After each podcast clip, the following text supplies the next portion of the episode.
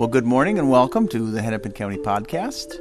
Uh, my name is Mike Sable, and I'm here interviewing Judy Regenscheid, one of the most influential women in government, nearly anonymous outside of this institution, overseeing a staff of eight, 1,800 employees and budget responsibilities well in excess of half a billion dollars. She's quietly built an amazing career as CIO and now Chief Operating Officer of Hennepin County. As Judy gets ready for retirement, she joins us to talk about her career and her amazing life story her fiercely competitive streak outside of work, and the power of saying yes.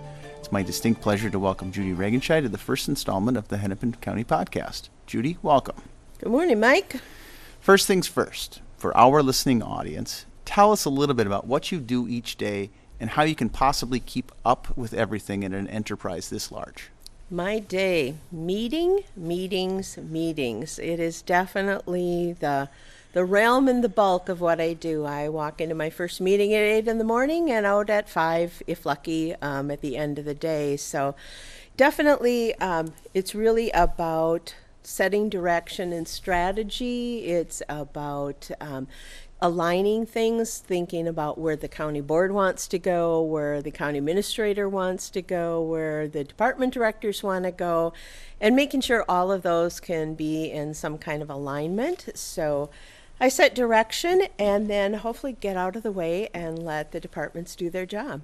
So, a lot of meeting stamina. How do you prepare for these meetings? Um, usually, they're pretty wide open. So, um, in some cases, if I'm chairing the meeting, I will prepare the agenda and take a look about what I want to accomplish in that. But a lot of my meetings are one-on-ones with department directors and they're really free form and a lot of it's for the benefit of the director to come in to update me on what they feel is the most important. I may have one or two items that i want to make sure we cover and do that but otherwise it's open discussion and i would have to say um, a good chunk of it is also just talking about life and some of the things that we're doing and and where we each are in life Excellent. Well, we'll get into that portion a little bit later. So, uh, you didn't start in county government and you didn't start in information technology, yet you ended up in both. So, let's explore that. Where did you go to college? I went, uh, my undergrad was at the College of St. Benedict and St. John's University, and my master's degree is from the University of Minnesota. Okay, and first job out of college? Uh, my first job out of college was teaching first grade in the Spring Lake Park School District. Has nothing to do with technology or being a chief operating officer. I was um, an elementary education and music major in college. Oh, fantastic! So then, then what? What next? Once the, once you started teaching, then how did you merge into technology? Sure. Uh, it was interesting because, you know, I, I am older than dirt. Um, everybody knows that, and I readily admit it. Um, and it was at the time that I started teaching was in, when the computers started coming into the schools. And at that time, uh, for those of you that either have read history books or actually did go through it, Apple computers were the big computer devices, and we had one computer for the school. Uh, it, when it came in, no one wanted it in their room. It was like, I don't want that thing. I don't know what to do with it. I'm not going to touch it. So I volunteered and said, I'll take it. I'll put it in my room. Um, it was a, a, great risk, kind of saying, What is this thing and what am I going to do with it with first graders? Um, and so I learned very quickly the game Oregon Trail was very big. Um, so we played a lot of Oregon Trail uh, the, on the computer.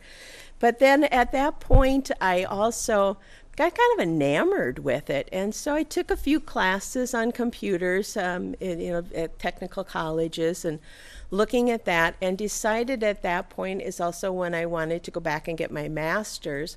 And the University of Minnesota had a brand new program that they put out, which combined a master's in computer science and curriculum development. So I went with that. Um, and uh, started a whole new path into uh, where where I went next.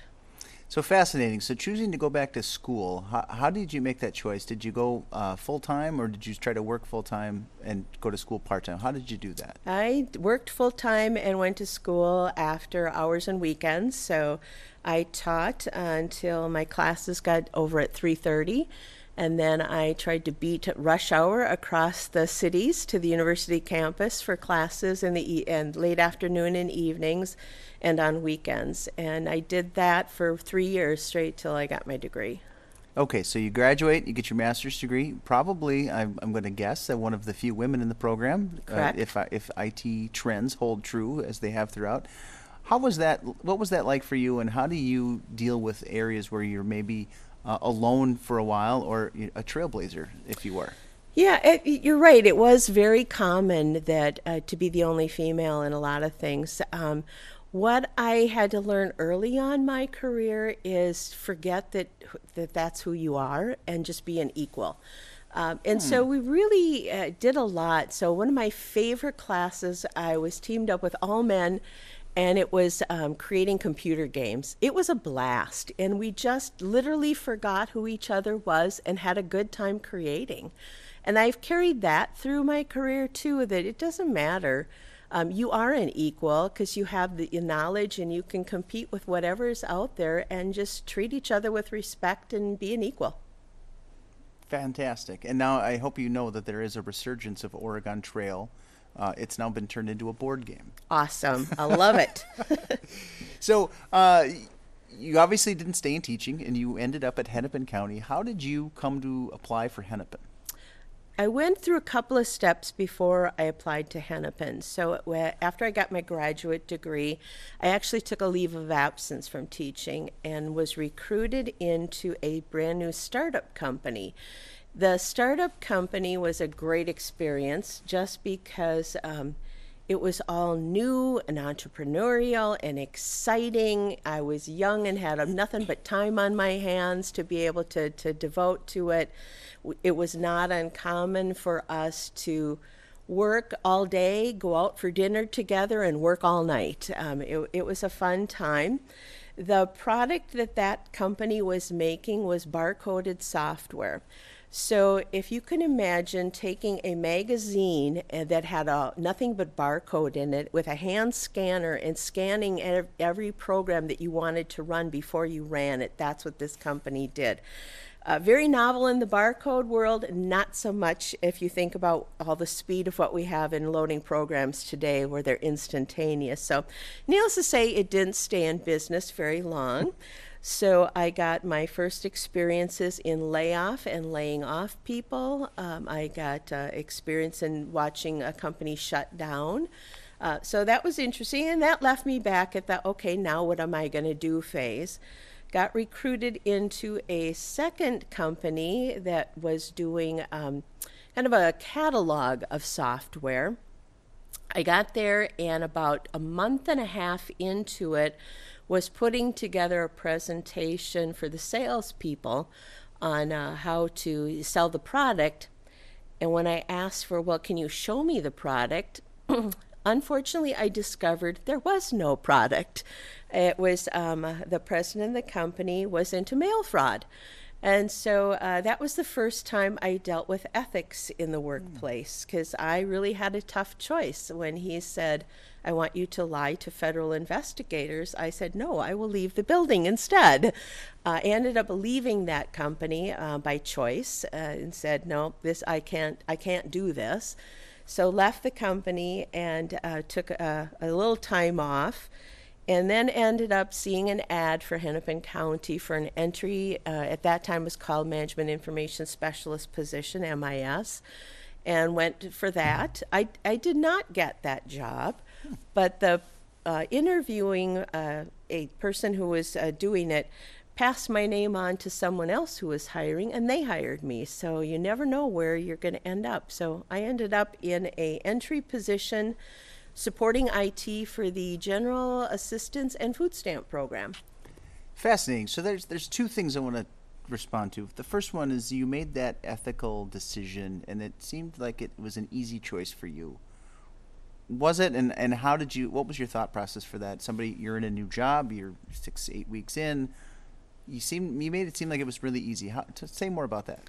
It was extremely difficult to make because it, uh, being single, It was, I I knew I was the only income and I was about to have none based on wha- whatever choice I made. So, and at that point, I was still young enough in my career where uh, money was a huge issue and it was uh, beat the credit card to the bank. Uh, you pay one off with one and uh, hope the other one beats it to it. Um, so it was a really tough choice. It was a tough choice because I didn't know what that would mean for the rest of my career, if that decision was going to impact it or not. But I really did know it was absolutely the wrong thing and that I needed to walk away.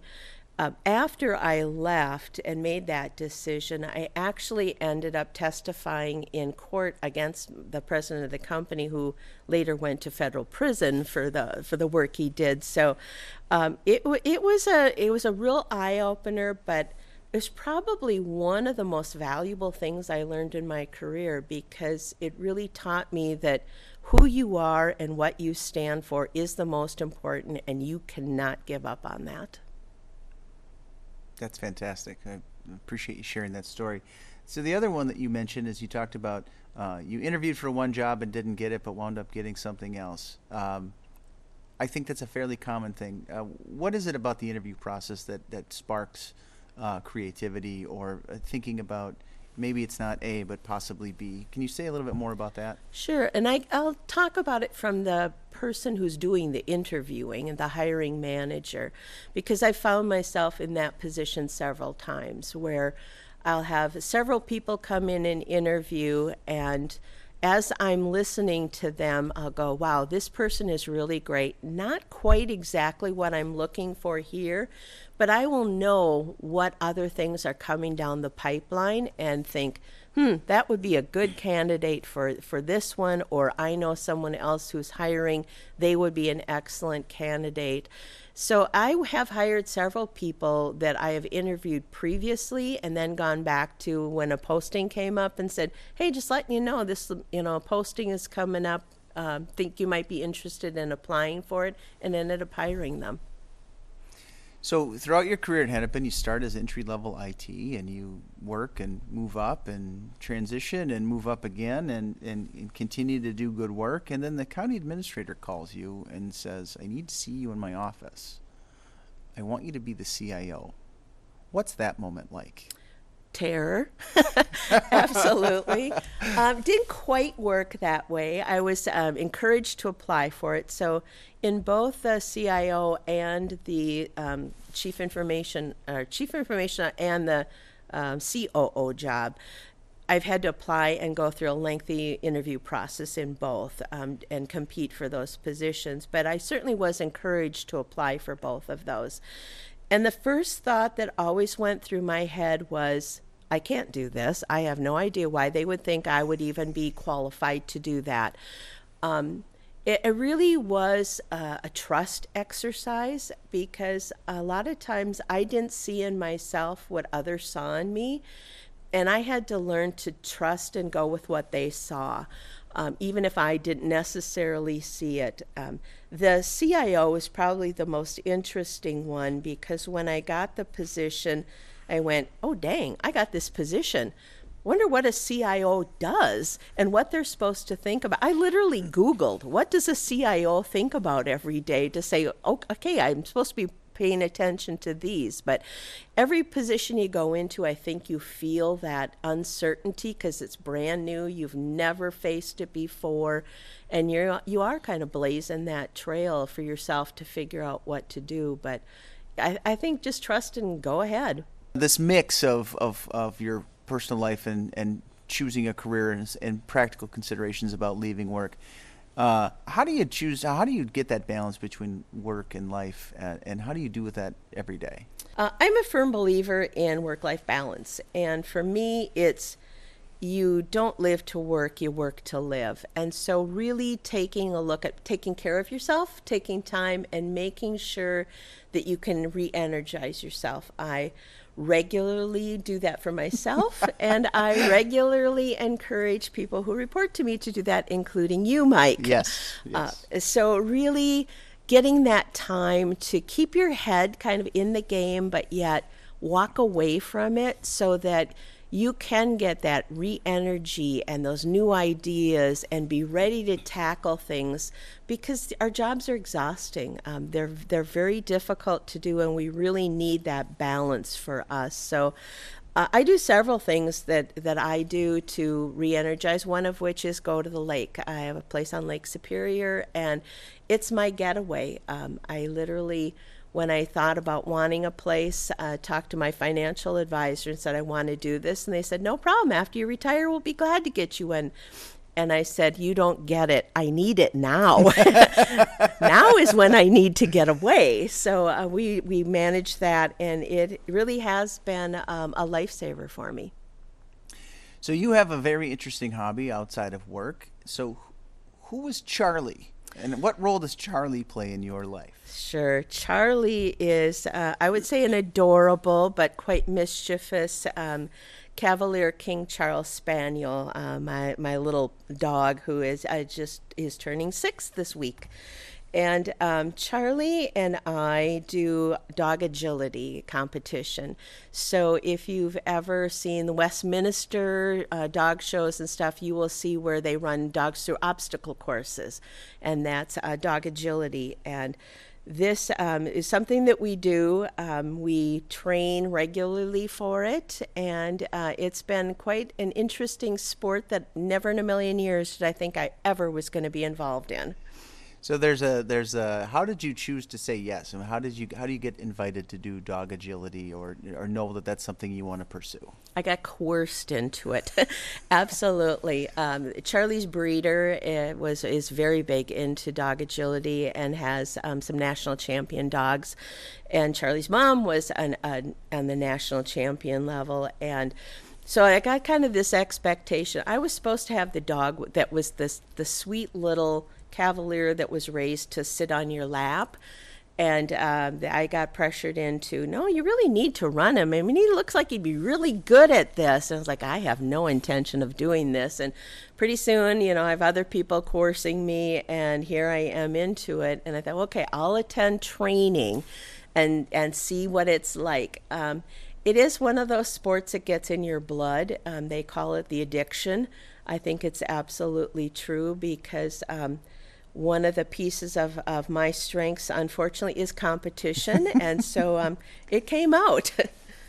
oh, that's great. Well, it's competing, and and, and every time I, I, we sit in your office, there's always a there seems to be a new Charlie picture, and so it's always a conversation starter. So, uh, what are the things that are in your office or on your desk that uh, are mementos for you, or signals to the people who you meet with that tell a little story about you? Absolutely. A, a, couple of things are out there and and you're absolutely right. When you walk into someone's office, it is the quickest way to assess the person is look at what they have in their office. So definitely pictures of Charlie are there. Um, in and unfortunate for him, I uh, like to dabble in photography as well, and so he has been the subject of um, dog humiliation of photos because uh, he's been in several different kinds of costumes and positions and uh, uh scenarios that uh, all over the place with that one. So so Charlie's prominent in there. Um, I have a, a, plaque that says um, "Life's better at the lake." Uh, which absolutely talks about my love of, of heading up north and the lake. Um, I have uh, my plaque that is from the Computer Forensics um, Society uh, in Minnesota, of which I was an officer, which I was very proud of. That that is also displayed in the office, and then just you know, general some of the uh, different awards, um, kinds of things that have won. So, um, and I think that's important because you're right; those do tell a story. Um, as you think about and reflect on your career, what did you really learn in the early part of your career that you want our listening audience to take away from your experience? I think for me, um, a couple of things I learned. One, because I went through the experiences of of being without times without work, uh, it days seemed very dark then, and I had to learn you have to keep going even when it seems dark. So I think that was a a big one for me. I think I had to learn you have to count on yourself. No one's going to come and save you. You you really need to think for yourself how are you going to take that next step and get where you need to be and what can you do to change your scenario and take that responsibility. Um, and I think also a big one was making the best of what you have today and being happy with it. A lot of uh, times I see people who are so anxious to move up the ladder and be at that next step that they miss the opportunity of showing just how great they are today and what they can do. And that really does get noticed. Um, that when when you really are good at what you do, people pay attention to that and don't forget that. So I think, you know, that was a big one.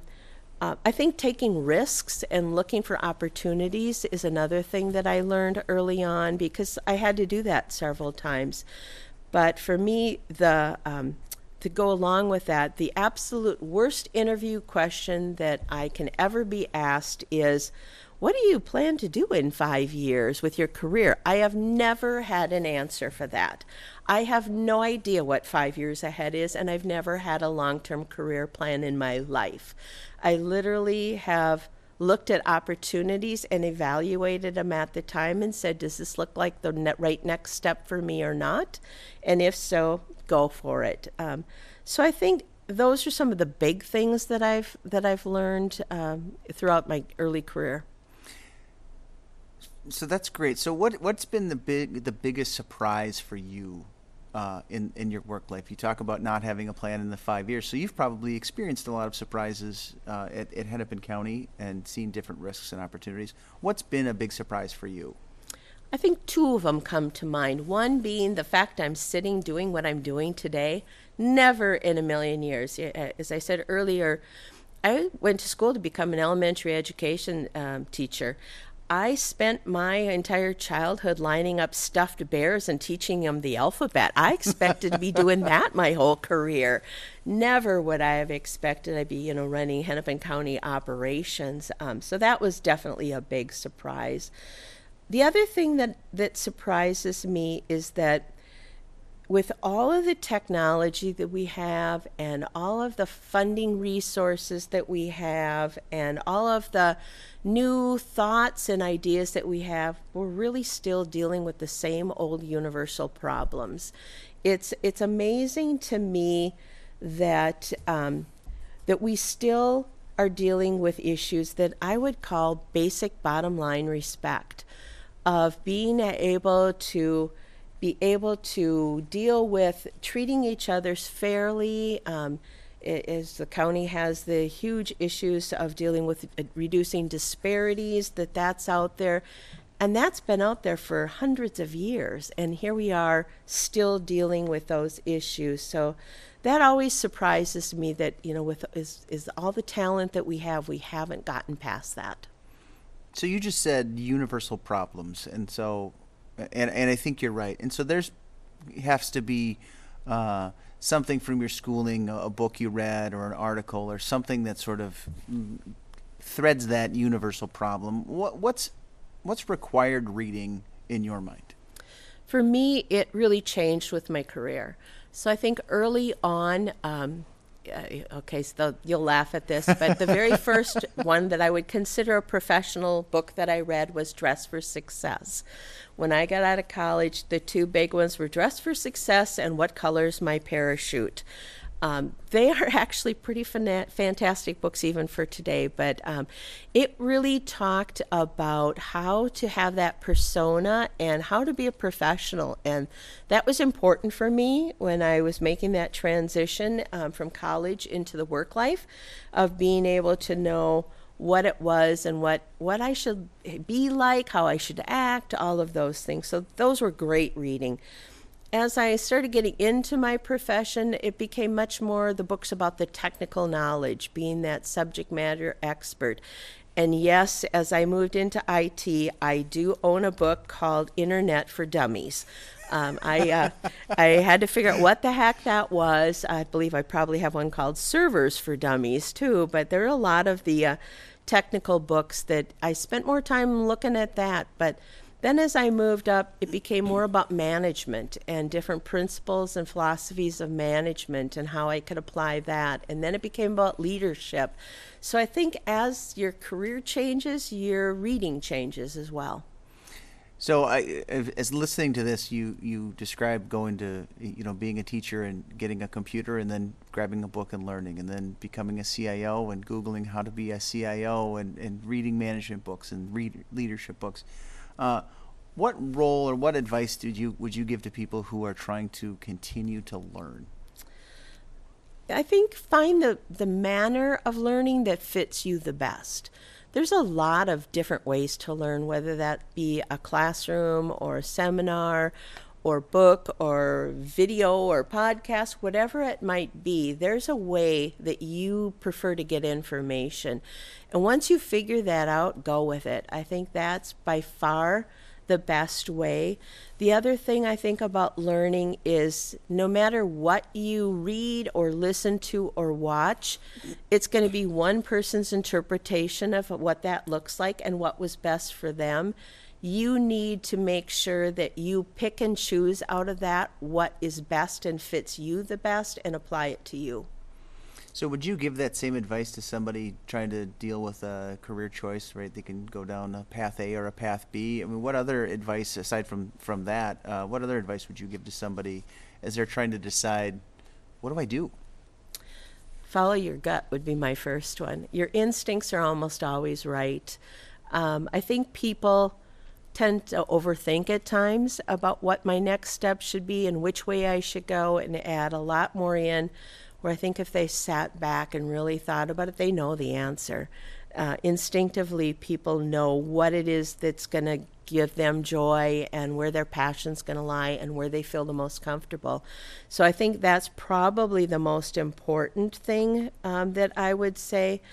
I would also say to think carefully and evaluate that next level and is it right for you? Because it's not right for everyone. Um, there are people, there are things you give up when you move up. So for me, it was um, the two biggest things I felt I had to give up was my technical knowledge, and being in the technology field. That's a really big deal. Of I I could set up a computer. You don't want me setting up your computer anymore. I had to I had to get rid of that and and let go of it for other things. The other thing that, as you move up, to be careful um, that you're ready for is that the sense of accomplishment really changes. So, mm. when you're um, at the technical level, you can feel very good at the end of the day by checking off your list of things you've accomplished, or at the end of the week, or your project as you move up, those projects really stre- stretch out, and you don't get that sense of, I have anything I can check off anymore. Um, and so be ready to be thinking about, well, how am I going to get that accomplishment, and what is that going to look like, and am I going to be satisfied with that? Well, as somebody who uh, I have the benefit of reporting directly to you, and I get this uh, these words of wisdom every week, especially the taking time for yourself. But whether you want them or not, well, and that's one of the things that I, I really uh, appreciate is uh, your ability to say what I need to hear uh, in a very very polite way. Um, and I, I wanted to just say I appreciate that about you because this this conversation feels like every conversation we've had for the past two years. Um, so the future. 20 years from now, you're probably on the uh, maybe on your you're in the North Shore, you're having a cup of coffee, and you're reading the news or you're you're paying attention to what's going on, and you see Hennepin in the newspaper. Uh, what are you looking forward to seeing?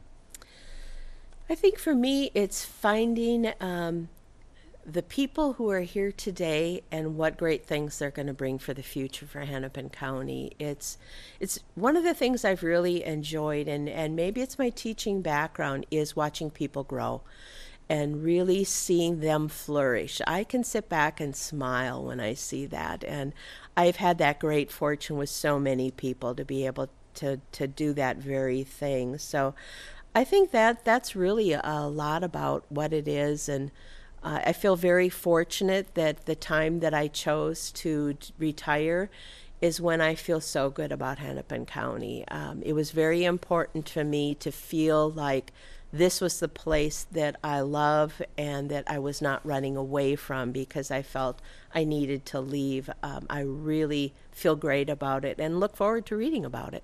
Great. So, Judy, what is next? Long as it's not in five years that I have to answer this. right.